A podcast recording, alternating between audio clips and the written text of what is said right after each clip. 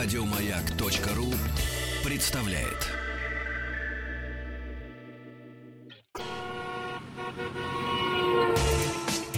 Супротек представляет главную автомобильную передачу страны. Ассамблея автомобилистов. Супротек. Добавь жизни. Друзья, спасибо за то, что вы с нами. Спасибо за то, что слушаете первую на этой неделе главную автомобильную программу страны «Ассамблея автомобилистов». Меня зовут Игорь Ружеников. Сегодняшняя ассамблея проходит под предводительством Андрея Осипова. Так точно. Здравствуйте, уважаемые дамы и господа. Ну, загоревшего такого. Ну, чуть-чуть. Чуть-чуть, да. В Крым к дочери съездил. Да. Чуть-чуть подзагорел. Да. Дорогие друзья, построим мы, если позволите, с вами общение сегодня следующим образом. Конечно, в первой части у нас будет определенная тема, которую хотелось бы с вами обсудить. После чего мы с вами с ветерком прохватим по сочинскому автодрому на обновленном Nissan GT-R. Ну а заключительная часть программы традиционно будет посвящена вам, вашим вопросам. Пожалуйста, пишите их прежде всего на сайте автоаса.ру, потому что я буду давать предпочтение как раз-таки вопросам, которые придут в первую очередь именно туда. Ну и плюс пишите, звоните по всем доступным и, в общем-то, хорошо известным вам средствам связи. Обновить свою память, освежить ее, так сказать, можно, опять же, на том же сайте автоаса.ру. Начнем мы сегодня, на мой взгляд, с достаточно революционных предложений Минфина России, которые были обнародованы сегодня. Я не проглотил, когда ты услышал. Да? Я вот то же самое. Ну, давай вот среди вот этого огромного количества слов и букв, которые выливаются давай с разных средств. Главное вычленять. Да. Что же, собственно говоря, предлагает Минфин? И почему эти предложения называю во многом революционными? Во-первых, согласно предложению Минфина, Банк России, который сейчас, как известно, выступает регулятором рынка ОСАГО, будет устанавливать только общие границы базового тарифа. А страховщик, в зависимости от характеристик автомобиля, цели его использования, вида собственника, сможет самостоятельно определять конкретное значение тарифа, но лишь в его нижних границах. Грубо говоря, Банк России поставит верхнюю планку, а дальше страховые компании начнут бороться за клиента. Идея именно в этом и заключается. И предоставлять скидку. Конкурентоспособную цену. Да. Но не больше той верхней планки, которая будет установлена Банком России.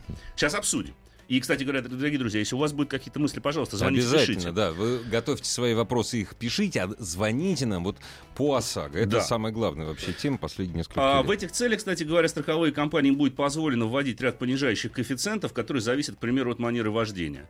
Проект также предусматривает установку страховщиком устройств телематики. Они сейчас уже, так сказать, ставятся. Они, как известно, отслеживают стиль езды на автомобиль клиента непосредственно. Второе революционное предложение Минфина. Полностью убрать из формулы расчета конечной цены полиса коэффициент мощности и территориальный коэффициент. То есть Минфин предлагает, чтобы стоимость полиса ОСАГО никоим образом не зависела от вашего региона проживания, раз, и от мощности вашего транспортного средства, два. Вместо них предлагается ввести другие коэффициенты. Если вы думаете, что больше никаких коэффициентов не будет, нет, не то-то было. Минфин вместо этого предлагает ввести коэффициент нарушений ПДД, который учитывать будет лишь некоторые составы правонарушений, как то превышение скорости более чем на 60 км в час, выезд на встречную полосу, проезд на красный и вождение в нетрезвом виде. В принципе, по некоторым пунктам, ну, как встречная полоса и вождение в нетрезвом виде... Можно согласиться даже, наверное. Но, в принципе, за это лишают водительского удостоверения, тогда и полис ОСАГО-то, в общем, не нужен уже. Нет, так подожди, это каким образом будет? Я проехал на красный свет или, не дай бог, выпил за рулем, а полис ОСАГО-то, это же остается навечно в деле. Ну, по идее, да. Ну, а что, через 3 года. Привязан к владельцу. Мне же вернули это самое удостоверение. Да. При этом, кстати говоря, министерство никоим образом не отказывается от идеи выпустить на рынок 3 вида полисов с лимитом выплат 500 тысяч рублей по вреду жизни и здоровью и 400 тысяч рублей по имуществу, и варианты выплат 1 миллион рублей и 2 миллиона рублей. До 2 миллионов рублей. Причем, согласно поправкам, страховщик не вправе отказать клиенту в заключении договора по выбранному им варианту или навязывать альтернативу. В предложениях Минфина содержатся штрафные санкции 200 рублей в день, но не более 10 тысяч. Если нет мотивированного отказа в продаже полиса. Ну, естественно, конечно же, идеи Минфина вызвали ожидаемое недовольство страховых компаний. Я сейчас приведу несколько спикеров, которые тут же отреагировали на это предложение. Ну, вот, к примеру, заместитель гендиректора Реса Гарантии Игорь Иванов назвал проект Минфина по реформированию ОСАГО крайне неудачным. Он считает, что последствия его реализации будут очень печальными для рынка. В первую очередь, цитата, тревожит то, что предлагается дать возможность выбирать полисы как стандартные, так и с увеличенным лимитом, при том, что государство сохраняет за собой право устанавливать тарифы. И дальше он продолжает, что дорогие полисы с лимитом в 2 миллиона рублей будут покупать исключительно мошенники, оказывается. И мы будем бессильны, поскольку у нас не будет инструмента для защиты в виде повышения тарифов. Слушай, я стал на себя смотреть совершенно другими глазами. Я всегда покупаю расширяющий полис, ну, чтобы с расширением, конечно. Я мошенник. Оказывается, да. Вот так вот, да. Мне это, конечно, не очень нравится, потому что, во-первых, еще не определены максимальные тарифы. Да. И из чего господин Иванов взял, что эти тарифы будут установлены на... Они будут, во-первых, едиными для всех трех типов полисов, и, во-вторых, что они будут установлены на каком-то низком уровне. Дальше. Очень большое сомнение у него вызывает идея отказа от территориальных коэффициентов по мощности. От территориальных коэффициентов и коэффициентов по мощности. Он считает, что будет странно, если житель маленького городка будет вынужден платить больше, если стоимость его полиса приблизится к стоимости полиса москвича. Действительно. При том, что... Понимаете, вот житель Грозного будет платить столько, сколько в Москве. Это же безобразие. Это же безобразие. Как так можно? Что житель Грозного, как в Москве? То ли дело, как ездят в Дагестане, или в Москве. Да. Это же небо и земля. Да. У нас опасности-то гораздо больше, конечно, собственно говоря. Но понятное дело, что главной проблемой ОСАГО господин Иванов считает неадекватность базового тарифа, который не позволяет повысить. И дальше он говорит, денег, которые собирает компания по ОСАГО, не хватает, чтобы производить выплаты. То есть компанию выплачивают больше, чем собирают. Пользуясь известным выражением Михаила Фанасьевича Булгакова, я бы сказал, товарищ Саврамши. Я не поленился. Я вот показываю, вот Игорь тебе показывает, таблица за 4 месяца 2017 года. Что собрали, что выплатили. Сколько выплатили, сколько... Здесь есть средний размер, количество выплат. Беру Реса Гарантию.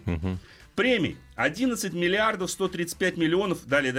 Выплаты 7 миллиардов 439 миллионов и так далее. Ну, это почти одно и то же. Ну, 7,11. Ну, подумаем, 4 миллиарда. 3,6, если быть точным. 3,6 миллиарда, копейки.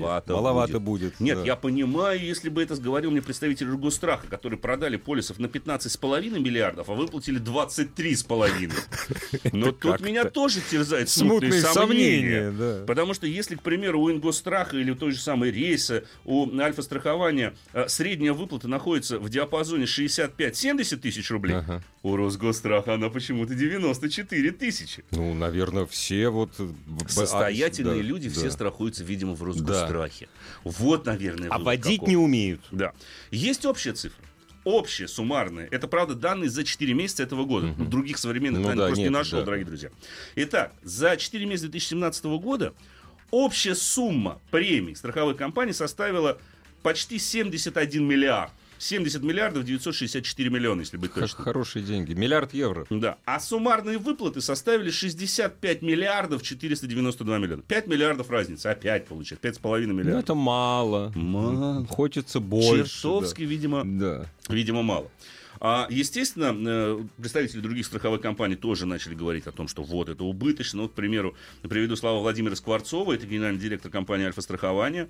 Он считает, что разрешить ситуацию помог бы переход на полностью освобожденное от регулирования тарифов. Согласен. Конечно, вот тут я согласен. Да. Который позволит учитывать максимум информации о рисках, качестве вождения, опыта и стаже водителя, о его автомобиле по принципу справедливой тарификации. Но ведь именно это и предлагает Минфин. Собственно говоря, именно это. Конечно. Именно это, да. Ведь мы не раз с вами, в том числе, дорогие друзья, в рамках Ассамблеи автомобилистов приходили к выводу о том, что мощность автомобиля никоим образом не привязана к его способности попасть в дорожно-транспортное происшествие. То есть это... Нет связи между ДТП, количеством ДТП и мощностью транспортного средства. Но это в свое время это лоббировалось, они от этого отказываться не хотят, конечно, То есть они стоят насмерть просто, чтобы было привязано. Ему, кстати говоря, вторит директор дирекции розничного бизнеса компании «Ингострах», который говорит, что наиболее соответствующим моменту идея поэтапного расширения тарифного коридора вплоть до полной либерализации тарифов в каком-то обозримом будущем. Ну, 50 лет. Вот на 50 лет растянуть так вот, не торопясь. Поэтапно. Хочется, чтобы все-таки на нашу жизнь немножечко хватило. Чуть-чуть. Ну, и естественно, все начали говорить по поводу расширенных лимитов, и все почему-то представители страхового сообщества говорят о том, что ну как можно продавать полис за 2 миллиона по фиксированному тарифу? Ну позвольте, вам еще никто тариф не сказал, да, каков будет. Вы же не знаете, какой тариф. Вам ведь не сказали, что вот по этим, да, тарифам, которые действуют будет сейчас, 2 миллиона, будет лимит ответственности 2 миллиона. Да. Нет, вам лишь предложили 3 варианта полиса. И у меня возникает такое ощущение, что страховые компании, по-моему, еще сами не готовы конкурировать друг с другом. А с зачем? Одной стороны, у них все хорошо. Конечно. Нет, я понимаю. Наверное, норма прибыли, как мы сейчас посчитали, столь невелика. Да, там 11 миллиардов и 7 миллиардов, 4 миллиарда, сколько там? Ну, где-то правильно 20% получается. Наверное, 20% мало. Да. Потому что нужен красивый офис, нужна красивая девушка на входе. И вообще нужно много денег. И вообще денег, да, должно быть чем больше, тем лучше. Да. Но, во-первых, я должен заметить представителям страхового сообщества. Дорогие друзья, но никто, ни одна страховая компания в мире не живет за счет продажи полисов ОСАГО. Конечно. Основные деньги зарабатываются на продаже полисов каско, то есть страхование имущества, страхование домов, страхование жизни и страхование здоровья. Людишки, сволочи, перестали полис каско покупать. Говорят, вот, дорогой. Говорят, дорогой. Да. Не понимают. Вот, а почему бы тогда страховым компаниям не предоставить такой инструмент? Покупаешь каско, ОСАГО в подарок. Не, лучше по-другому. Покупаешь машину. Так. Не, у нас же по-другому было. Бланков нет. Но если застрахуете тещу, бланк есть. Бланки вот найдутся. Это вот таким вот, да, образом.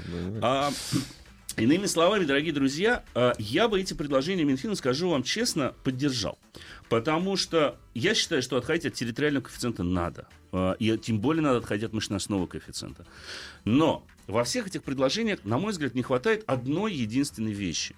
Почему бы, наконец-таки, не привязать полис ОСАГО к конкретному водителю? Водителю, наконец-то. Ведь в ваших, да, предложениях содержатся коэффициенты, связанные с нарушением правил дорожного движения.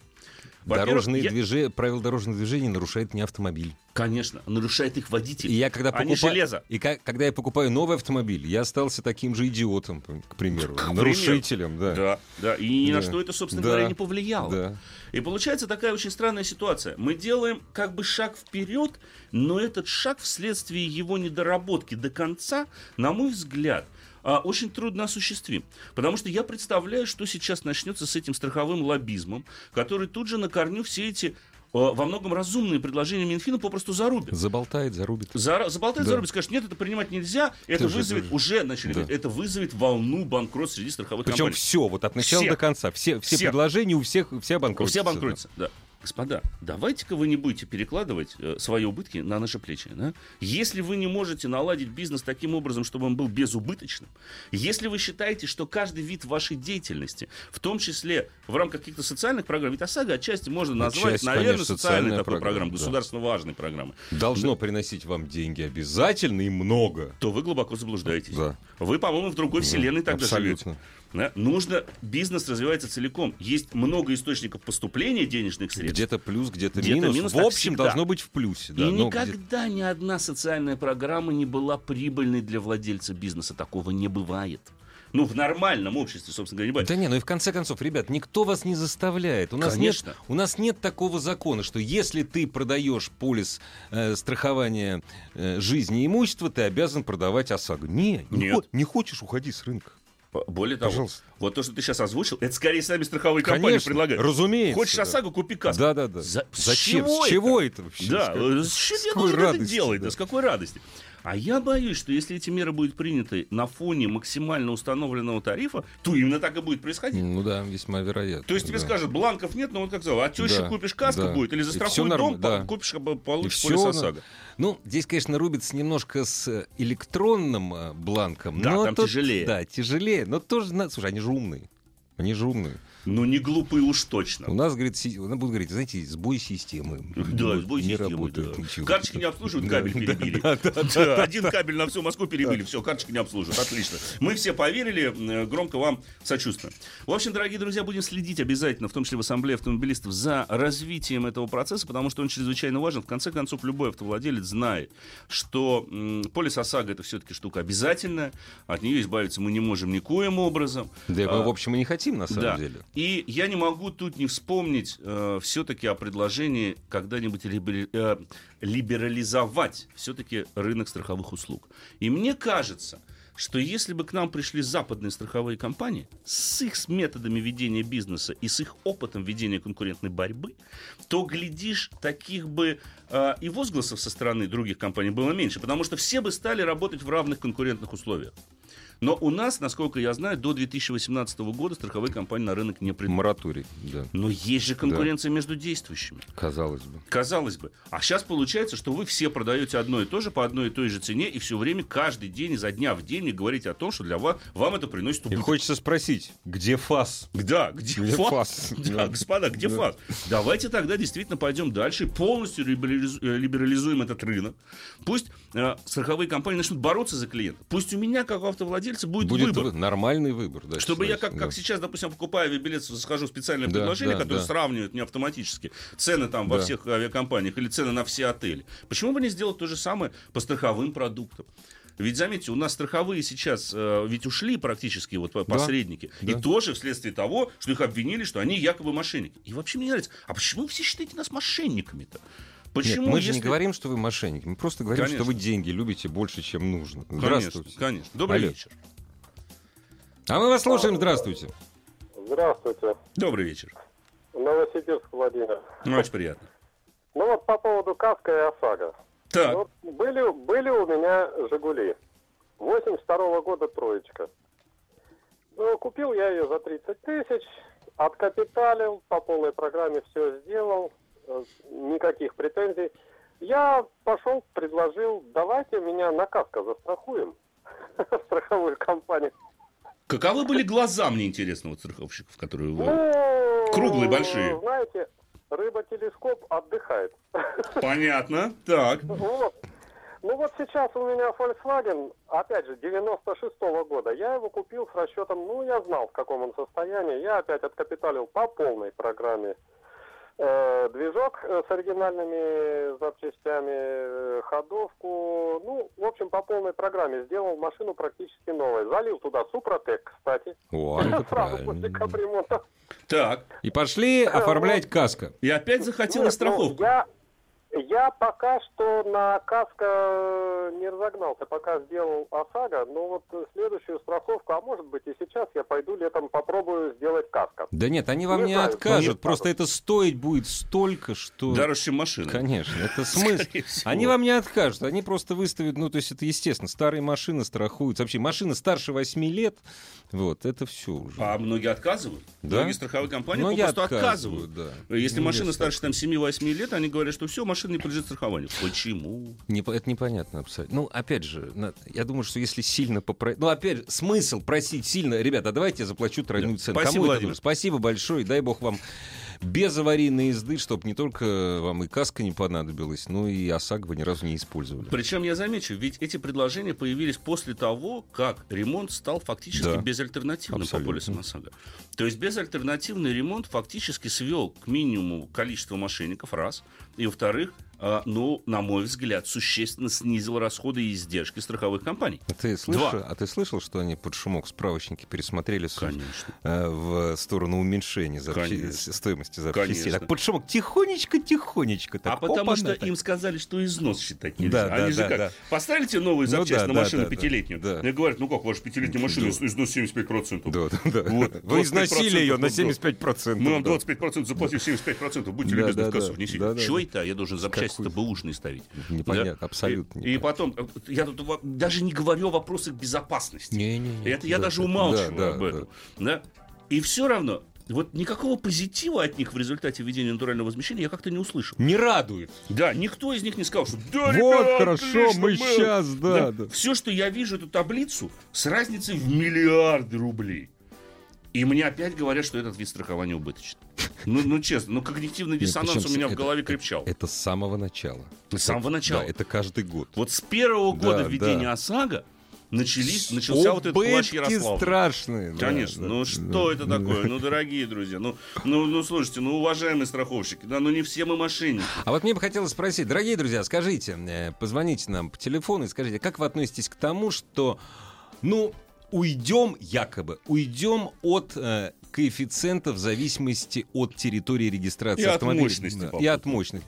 Вот уйдем от коэффициента по мощности и по территории. Угу. Вот как вы к этому относитесь? Мне очень интересно. Мне было бы тоже интересно. Очень многие очень экономят деньги, живя в Москве, регистрируя автомобиль там, где дешевле. Где дешевле, потому что слово прописан не уже как-то уже зарегистрирован. Я все по-советски прописан. Вот. И суть-то не меняет абсолютно. Да. Не дай бог не зарегистрируешь. Да, не дай бог. То же самое, без прописки живешь тут. Вот, поэтому, конечно. Но, ты знаешь, мне кажется, от этого было бы абсолютно правильно отойти. Я понимаю опасения. Это прозрачность. Да. Я понимаю опасения, но для доводки этой системы, опять же, повторюсь, куда логичнее было бы привязать полис как раз-таки к конкретному человеку. К его количеству нарушений. Сейчас по базе данных, по водительскому удостоверению, можно пробить всю историю. От начала до конца. По штрафам. Да. Это не проблема для страховой компании. Да. Абсолютно никакая проблема. Видим злостного нарушителя, который не оплачивает штрафы. Все. У него там вот за год коэффициент 5. Все, да, пожалуйста. Да, да. Вот вам рыночный инструмент. Покупай, да. Вот нормальный рыночный конкурентный инструмент. Здравствуйте, добрый вечер. Алло. Да. Бам. Вот так вот. Бывает такое. Ну, ладно, будем, собственно говоря, следить действительно за развитием событий, дорогие друзья. Я лишь, прежде чем прерваться и сделать небольшую паузу, должен вам сказать, что во второй части программы вы услышите рассказ, конечно же, о новом Nissan GT-R, точнее, об обновленном. Который... и о том, что представляет из себя автодром Сочи автодром. Простите за тавтологию. Нормально, автодром Сочи автодром. Автодром Сочи автодром. Да, тоже неплохо. Ну и, конечно же, ваши вопросы. Я вижу уже вопрос Владимира по поводу робота на «Ладе Весте». Но, Володь, если позволите, вопросам мы посвятим отдельно уже заключительную часть нашей программы. Но большую и массивную. Да. Я обещаю с GTR-ом уложиться где-нибудь минуток в 7-10. Но он же быстрый. И потом буду предоставлен целиком и полностью вам, дорогие друзья. Поэтому уже сейчас автоаса.ру — это портал, которому будет отдаваться предпочтением при ваших вопросах. Ассамблею автомобилистов представляет Супротек.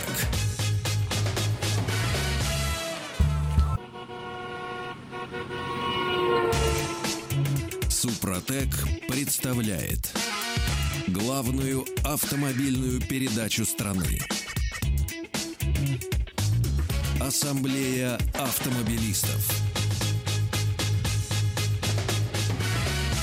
Супротек. Добавь жизни. Сегодняшняя ассамблея проходит под предводительством Андрея Осипова. Что-то у меня с языком, не знаю, понедельник, наверное. Понедельник. Надо войти в трудовые будни. Я буду говорить медленно, а ты будешь говорить быстро, потому что ты ездил на очень быстром автомобиле. Вот такая взаимосвязь. На японском вжике. Да. Ты знаешь, кстати, что все началось в 1964 году, когда седан, такой неприметный четырехдверный седан Nissan Skyline объехал всех на Гран-при Японии. То есть он был якобы гражданский, да? И в том числе особенно лил поэтому слезы компания Porsche лила, потому что их Porsche 904 на тот момент был одним из самых быстрых автомобилей. А после этого перестал. И, кстати, эта традиция продолжается до сих пор. Каждое новое поколение GTR оказывается быстрее Porsche, который стоит вдвое дороже. Вот так вот получается. И я, кстати, с этим согласен. И лично мне это чертовски нравится. Потому что все изменения, ну, к примеру, сейчас уже придем к машине 2017 года, там направлены только на одно. Скорость. Да, на достижение максимальной скорости. Вот просто один пример. В результате испытаний в аэродинамической трубе было выявлено, что потеря задней стойки, форма задней стойки, вызывает потерю энергии в 1%. Они взяли ее полностью, переделали. Целиком, всю заднюю стойку. Чтобы этот 1% исчез. Да, это достаточно для того, чтобы заново спроектировать данный элемент, чтобы этот 1% исчез. Жесткость кузова подросла, кстати говоря, на 15%, прижимная сила выросла на 160 килограммов. И вообще, если мы посмотрим внешне на обновленный GTR 2017 года, то, специалист сразу же увидит вот эти вот другие, более резкие элементы обвода кузова стали. Но опять же, все поставлено в угоду аэродинамике. Это связано не с красотой. Нет, именно не с красотой, а именно с аэродинамикой. Завихрения в порогах были убраны. Лучшее охлаждение тормозных суппортов и лучшее охлаждение самого двигателя. Были расширены диффузоры в передней части. Здорово поработали над охлаждением коробки передач, потому что это было, скажу честно, больным местом вот нынешнего поколения GTR. Коробка перегревалась. В боевых режимах на гоночных треках температура доходила до предельных значений. Попробовали сейчас на Сочи автодроме. После 3 боевых кругов самая высокая температура 115 градусов, которую он показал. Это вполне нормально для трансмиссионного масла. Угу. Причем подумали и над, собственно говоря, смазкой. У коробки есть свой сухой картер. Ничего себе. У коробки, да, не да, говоря да, уже о моторе. Да, да, да, вот чтобы... Дело в том, что там используется... Такая, там разбрызгивается трансмиссионное масло непосредственно на шестерне. Над каждой шестерней есть своя форсунка, которая в поворотах разбрызгивает масло, чтобы она переключалась. Перегрузки-то боковые сумасшедшие. Там больше 1G она держит очень легко. То есть там до 1,5G доходит, там все очень как раз-таки поставлено именно на то, чтобы достигнуть максимальной скорости. Выхлоп теперь стал полностью из титана. Собирается вручную. Двигатель собирается вручную. Всего 5 человек в Японии имеют право поставить свою фамилию на этом моторе. Там есть специальная табличка человека, который собирал силовой агрегат. И не надо мне напоминать про какие-то там АМГ. На АМГ там будет написано Хатаб Ибн какой-то, который на самом деле мотор-то вручную не собирал, я вам должен сказать. Да. 5 инженеров собирает вручную каждый мотор GTR. Каждый мотор проходит так называемую холодную обкатку для того, чтобы мы купили машину, и можно сразу на гоночный трек. Да, катать не нужно. Я не буду перечислять, чтобы там говорить о закрытой плите блока цилиндров и рамы лестничного типа, о плазменном покрытии стен цилиндров. Андрей, вы сказали лестничного, я записываю. Да. Нет, это я об этом вам говорить не буду, собственно говоря. О чем я скажу, то что мотор стал мощнее. Теперь это 555 лошадиных сил, 632 ньютон-метра крутящего момента, коробка передач 6-ступенчатая с 2 сцеплениями, время переключения 0,15 секунды с одной передачи на другую, причем неважно, вверх или вниз. Одинаково, абсолютно одинаково. Удивительно. Да, в этом смысле, конечно, автомобиль сумасшедший. И, естественно, система полного привода. Система полного привода, причем это фактически, можно сказать, что постоянный полный привод. Распределение момента следующее. Это то же самое, что было на предыдущем, или нет? Да. Но она модернизирована чуть-чуть. 0/100, то есть он может быть абсолютно задний привод, 100% момента назад, либо до 50% момента переброс. Причем же это первый в мире серийный автомобиль, у которого раздаточная коробка и коробка передач расположена на задней оси. Не непосредственно к двигателю, а на задней оси. Чтобы развесовка была идеальная. Практически 50/50 по осям. Это важно с учетом того, что все-таки машина тяжелая. Снаряженная масса составляет 1752 килограмма. Это многовато. Здорово. И это, к сожалению, чувствуется. Да, машина чрезвычайно быстрая, но, как говорится, и на солнце бывают пятна. Вот о пятнах. Порадуй пятнами. Да. Прежде чем я там расскажу об изменениях, еще там, связанных с техникой.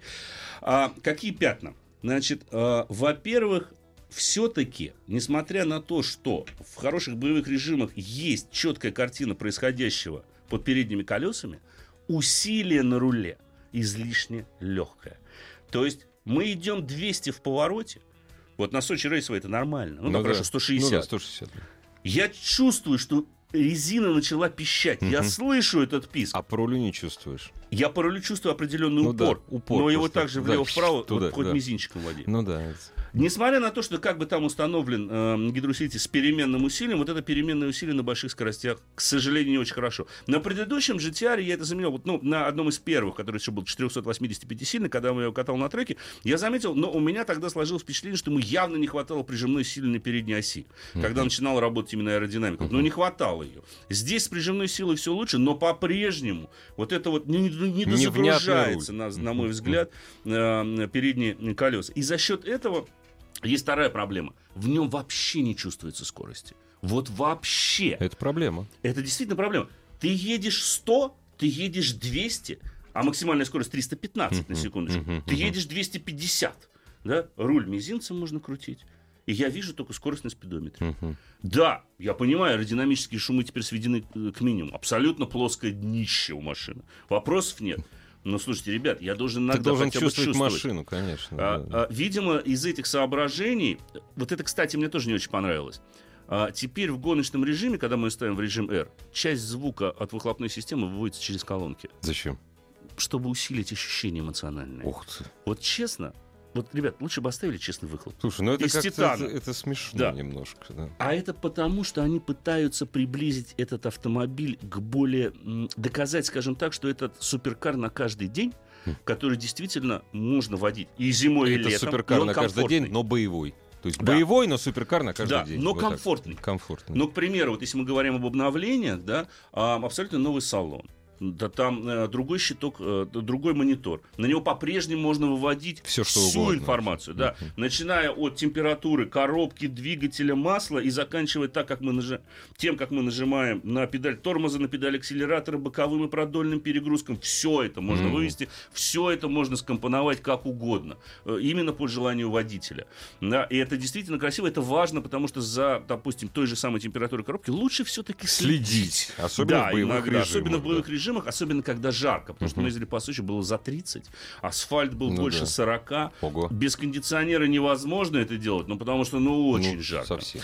Да. Улучшена эргономика у обновленного GT-R. Она действительно стала лучше. В том смысле, что появился джойстик команд, который позволяет управлять. С монитора по-прежнему сенсор, но можно управлять теперь при помощи джойстика. А рукоять переключения передач стала чуть-чуть выше, но ручной режим теперь доступен только с подрулевыми лепестками. Самим джойстиком нельзя переключать передачи. А это удобнее или хуже? Вот для тебя? Для меня это не очень привычно, потому что я человек немножко с такой, ближе к раллийной теме, поэтому я люблю рычаг. Да, я люблю секвентальные коробки, вверх-вниз, вверх-вниз, мне это удобнее. Но зато теперь лепестки расположены на баранке, потому что раньше они были на рулевой колонке, и в поворотах это проблема, когда попадаешь, надо сюда перебирать. Нет, теперь непосредственно, причем они достаточно большие, это не маленькие такие вот кнопочки, которые... Попробуй поймай. Тут хоть можно все его... Хотел сказать пятернёй. Нет, четвернёй можно, собственно говоря, нажимать. Я предвосхищаю ваши вопросы, скажу, сколько эта машина стоит. 6 миллионов 699 тысяч. Это стартовая, собственно говоря, цена этого автомобиля. И должен сказать, что он стоит. Потому что если мы будем брать... более-менее сопоставимый по таким же динамическим возможностям автомобиль, скажем, там, немецкой тройки, то он окажется еще дороже. Понятно, что главный конкурент там Porsche, естественно. Да. Это сильно дороже. Но по мощности там, скорее, это Porsche 911 Turbo, который более-менее тоже с полным приводом сопоставим, но он будет медленнее на гоночном треке все-таки, чем GTR. Это доказывается в том числе испытаниями на Нюрбургринге. GTR быстрее он едет. Да, с тормозами. Вот еще был такой момент. Дело в том, что у нас, к сожалению, нельзя заказать эту машину в трековом, так называемом, исполнении из карбон-керамики. У нас только металлические тормоза, брембовские. Можно поставить. Можно, наверное, поставить, да. Это 6-поршневые спорта спереди, 4-поршневые сзади. Но над охлаждением здорово подумали, потому что мало того, есть перфорации на самих дисках, есть так называемая еще ромбовидная структура внутреннего охлаждения. Это я не знаю, что такое. Я не знаю, что это такое, но три хороших боевых круга, никаких проблем с торможением. Нормально, да? Хорошо держит. Я не знаю, что будет, если проехать, я не знаю, там 30 кругов. Может быть, конечно, они начнут, собственно говоря, перегреваться, потому что это не керамика. Но, тем не менее, хорошо. Белштейновские амортизаторы стоят в штатном режиме. Можно менять степень демпфирования, конечно же. Естественно, машина по всем статьям безопасная. 6 подушек безопасности. Есть система активного контроля траектории. То есть антипробуксовочная система, есть антиблокировочная система, система распределения тормозных усилий. Причем все это работает очень хорошо. Особенно вот мне понравился вектор тяги. Он здорово доворачивает автомобиль. Порой даже не понимаешь. Вот ты поворачиваешь, ты чувствуешь, что вот начался писк передних колес. Да. Интуитивно тебе надо еще притормозить. Явно подраспрямить. А он раз и довернул. Нет, на газ нажимаешь, и он тебя доворачивает. Он доворачивает сам. До определенного предела. Конечно. Да. Когда он понимает, что, вот если не отключать систему стабилизации, что траектория выходит, и ты начинаешь уже, как говорится, мести хвостом, вот в этот момент он подхватит. Но он все равно ослабевает эта удавка электронных систем, она явно слабеет. То есть и небольшие углы доступны. Деликатно. Да, очень деликатно. Если ее отключить полностью, такая возможность есть. Она отключается полностью. Это спорткар в этом смысле. Конечно. Тут вот я снимаю шляпу перед Nissan, молодцы. Вот не надо делать, чтобы не отключаем, глупо все это. Если вы мне представите возможность спорткара, будьте любезны, сделайте так, чтобы я мог ехать на нем в чистом виде. То там уже машина, конечно, становится абсолютно боевая. И вот тут, опять же, проблема со скоростью. Ты подлетаешь к повороту, и ты не понимаешь. И ты глазами вроде видишь, что ты едешь быстрее, но как-то ты не можешь оценить это до конца. Вот в этом небольшая проблема. То есть единение с машиной не на 100%, на мой взгляд. Но делает ли эту машину менее интересной? Нет. потому что машина все равно хороша. Вот знаешь, что про такие машины обычно не спрашивают, и я не буду, сколько она ест. Все же зависит от того, как ты едешь. Ну, я могу сказать, данный производитель, вот в городе он пишет 16,9 на сотню. Ну, нормально. Но я думаю, что тут прямая связь между гашеткой, педалирования и количеством топлива в баке. Конечно. Никуда, собственно говоря. Ну, естественно, надо понимать, что эта машина совсем другого типа. Нет, ну, какой расход топлива, когда он кого, собственно говоря, интересовал в таких машинах. Тем более при покупке такого автомобиля. Естественно, вот заканчивая рассказ, по эргономике никаких нареканий нет. По-прежнему руль по высоте и по вылету регулируется. Все тут хорошо, правильную посадку подобрать можно. Причем для меня было очень показательно, чтобы вот закончить рассказ. Мы ездили, в том числе там инструктор был, он первые круги ехал. Вот он явный кольцевик, у него гоночная посадка полулежа. Да. Отлично сидит, без вопросов. Да? Да. Я потом сел, как обычно, спинка практически прямая. Немножко по-автобусному, чуть-чуть. Я привык так ездить. Спина прямая, угол 90 градусов. И тоже нормально.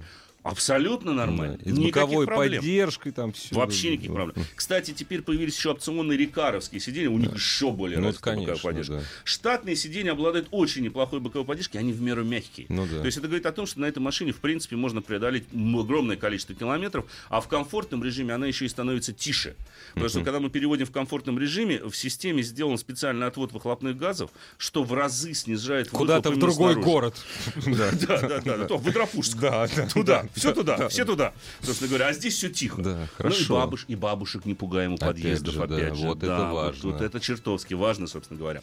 Иными словами, впечатление от машины хорошее, но нет предела совершенства. И мне кажется, что его будут доводить. Его из года в год его доводят. Да, дело вот, к примеру, рост максимальной скорости до 315 км в час. Не вследствие повышения мотора, мощности мотора до 555. Аэродинамика. Да. Конечно, она стала лучше, все сопротивление уменьшилось, машина едет по-другому.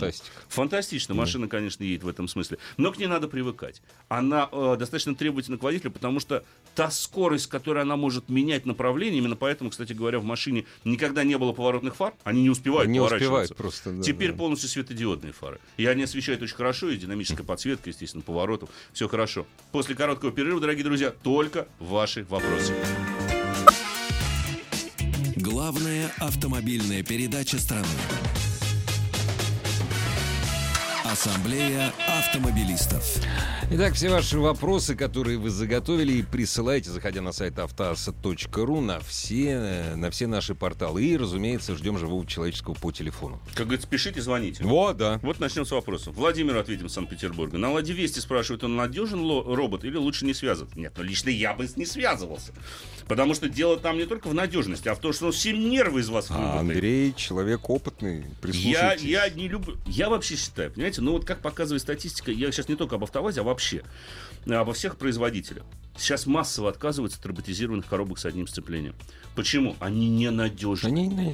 Надо понимать, Владимир, что робот, роботизированная коробка с одним сцеплением, это фактически механическая коробка передач с электронным приводом сцепления. Вот упрощенно говоря, с актуатором сцепления. Так оно и есть. То есть электроника за вас диски на корзину, на это выжимное, нажимает и потом отпускает. Нажимает, отпускает, да? Ну, вы понимаете, когда вы делаете это ногой, когда вы делаете это ногой, оно как-то понадежнее получается, чем электроника. Поэтому она ведь не совсем, она признана, она, конечно, должна адаптироваться под ваш стиль вождения там, и так далее, но на деле это дерготня. Ну, честно, это не относится к коробкам с двумя сцеплениями, потому что с двумя сцеплениями другая. Нет, там по-другому, там умнее. Там принцип работы вообще другой. Ты совершенно справедливо сказал, чтобы все производители постепенно отказываются от старых роботов. Конечно. И у нас стоит эта коробка только потому, что коробка с двумя сцеплениями или даже японский автомат Джатка был бы просто машина была бы дороже. Может быть, в Тольятти еще не изобрели? Может и так, да. Такой же тоже вариант возможен? Такой бывает. Не, Джатка есть коробка. Есть, но Датсон уже использует ее. Но она, правда, четырехступенчатая. Древняя. Очень. Да. Но зато более-менее надежная. Кстати, эту коробку еще, ты помнишь, была история лет 15 назад. Можно было в автосервисе поставить вот именно эту коробку, четырехступенчатую. Да. Володь, так вот вам и ответ Игорь дал. Да, вот. Слушайте, берите самую дешевую, покупайте коробку БУ Джатка, и ставьте. Да, педаль спилить можно всегда. Да, ничего страшного. Ничего страшного с ней не случится. Спилите педали, все нормально. Добрый вечер. Здравствуйте. Алло. Мы вас слушаем внимательно. Алло. Да. Добрый вечер. Здравствуйте. Хотел узнать у вас ваше мнение по поводу Nissan Juke 2012 года на вариаторе 1.6, 117 лошадей. Атмосферничек. Атмосферник, да. Мне интересует, стоит ли брать, как ведет себя вариатор, вот, и что вообще... Пробег какой у машины? Пробег 67, по-моему, или 69 тысяч. Ну, если реально, уверены, хорошо. Если он реальный. Да. Вы понимаете, да, за 5 лет 60 тысяч километров. По 12,5 тысяч в год. Это, да, как-то странно. Это как мы ездили-то? Это машина летом, точнее, зимой в гараже, что ли, стояла, да, это Nissan Juke. То есть, если пробег реально, ничего страшного. Я вам скажу так, основные проблемы там, конечно, вариатор. Не его работа, а его надежность. Именно вот у Джука вот этих первых годов, там, 11-12 года. Не, ну 100 тысяч он должен прожить. 100 тысяч он должен прожить. Но смотря, как его эксплуатировали. Дело в том, что это переднеприводная версия с атмосферником. И если на ней зимой постоянно буксовали, то вариатор за это спасибо не скажет. Совсем. Он очень сложно ремонтируется, его действительно тяжело ремонтировать. Как правило, его приходится потом менять. Вот это основные опасения. В принципе, Juke машина забавная, ну, как бы на вкус и цвет. Нравится вам, внешне не нравится. Но небольшая машина, все-таки это кроссовер Б-класса, сзади места маловато. Ну, вот, пластик мог бы быть и получше. Но я говорю именно конкретно о машине 2012 года, потому что вот новый Juke, который сейчас вернулся на наш рынок. Поинтереснее уже. Да, уже поинтереснее. Там и качество отделочных материалов получше, телематика все там лучше. Поэтому в обязательном порядке вам рекомендую сделать диагностику. Обязательно нужно сделать диагностику, особенно диагностику вариатора, потому что это даже если дорогостоящий ремонт. Вадим из Казани спрашивает, какой автокроссовер желательно самый ресурсный новый? Ну, опять же, много вариантов может быть, Вадим. И они все зависят от кошелька. Конечно. Сколько вы хотите потратить-то на автомобиль? Если вам нужен достаточно такой, ну, среднего ценового сегмента. Ну, конечно, тоже Pathfinder, допустим, он тоже кроссовер. Ну, это тоже кроссовер. Да. Да. И Nissan Murano кроссовер. Тоже кроссовер. Тоже кроссовер, да. Больше того, я сейчас страшную вещь скажу, Mercedes GLS тоже. Да, GLS тоже кроссовер. Но он сейчас не GLS называется, он сейчас GLS. GLS. Я уже запутался. Это тоже кроссовер. Это тоже кроссовер. Понимаете, абсолютно разного ценового сегмента. Да, но если во главу угла ставить прежде всего надежность, ну, тогда имеет смысл присмотреться к чему-нибудь японско-корейскому, скажем так. Если вам нужна управляемость, то тогда, конечно, надо смотреть на что-то уже из Европы, ну, на некоторые модели из Америки, к примеру. Ну, Гранд Чероки не так уж и плох, вот в нынешнем его кузове. Но тут зависит, опять же, от вашего кошелька. Добрый вечер. Здравствуйте. Добрый вечер. Добрый. Армавир на связи. Приятно. Очень приятно, ребята, вас слушать. Спасибо. Долго занимаюсь вашими прослушиваниями. Ну, мы как-то по бизнес-классу, а вот народные автомобили, например, Равон, 2R, узбекско-корейский, скажем так, протестировать никому не удавалось, допустим. Что там за двигатель? Литр 250, гидрокомпенсаторы, коробка автомат, говорит. Кто говорит? Айсиновская, японская, кто говорит, тупая, четырехступка. Нет, одно другому не мешает, я вам скажу честно. Она айсиновская, японская, японская, тупая, это нормально. Это нормально. Да, тут вопрос-то не в ее скорости реагирования на ваши действия. Да, не... Она надежная. Она достаточно надежная. Да. В целом, ну, забавный такой автомобильчик, я вам должен сказать. В принципе, моторчик, ну, с механикой он ездит гораздо лучше. Автомат губит большую часть лошадок, которая скрыта под капотом. Да, действительно, автомат, ну, скажем так, не очень расторопен. Тут ничего не скажешь. Поэтому... Но это автомобиль, у которого нет конкурентов на наших рынках. Потому что дешевый. И размер. Конечно. Самый маленький, самый дешевый. Да. С автоматом. Да, с автоматом, да. С автоматом, с двумя подушками безопасности. Сергей спрашивает, вышла Tesla Model 3. Как считаете, будущее за ней? Какие моменты при покупке? Что с законами таможни? Ну, с законами таможни это не ко мне. Боюсь, что вопрос. Хотя на электромобиле, по-моему, пошлины у нас сейчас обнулены. По-моему, наконец-то. По-моему, да, наконец-таки их обнулили. Поэтому, в общем-то, тут проблем не должно быть. Покупайте, возите. Какие моменты при покупке? Но в какие-то моменты это скорее обслуживание, потому что надо понимать, что Tesla как компания официально на нашем рынке не представлена. Есть клуб энтузиастов, но вот самого представительства японской, американской компании Tesla нет. Да, это во-вторых. Поэтому есть вопросы с обслуживанием, хотя это электромобиль, там обслуживать особо нечего. Ну и, наконец, инфраструктура. Где же вы будете его заряжать, кроме как дома или в своем офисе? На дальнее расстояние на ней не поедешь. Год назад Автодор решил построить заправки Москва-Сочи. Ну, пусть поделятся адресами. Да, забыл, мы их обнародуем. Да. Забыл. Все, дорогие друзья, спасибо, что вы были с нами. Берегите себя. Всего доброго. Пока. Ассамблею автомобилистов представляет Супротек. Еще больше подкастов на радиомаяк.ру.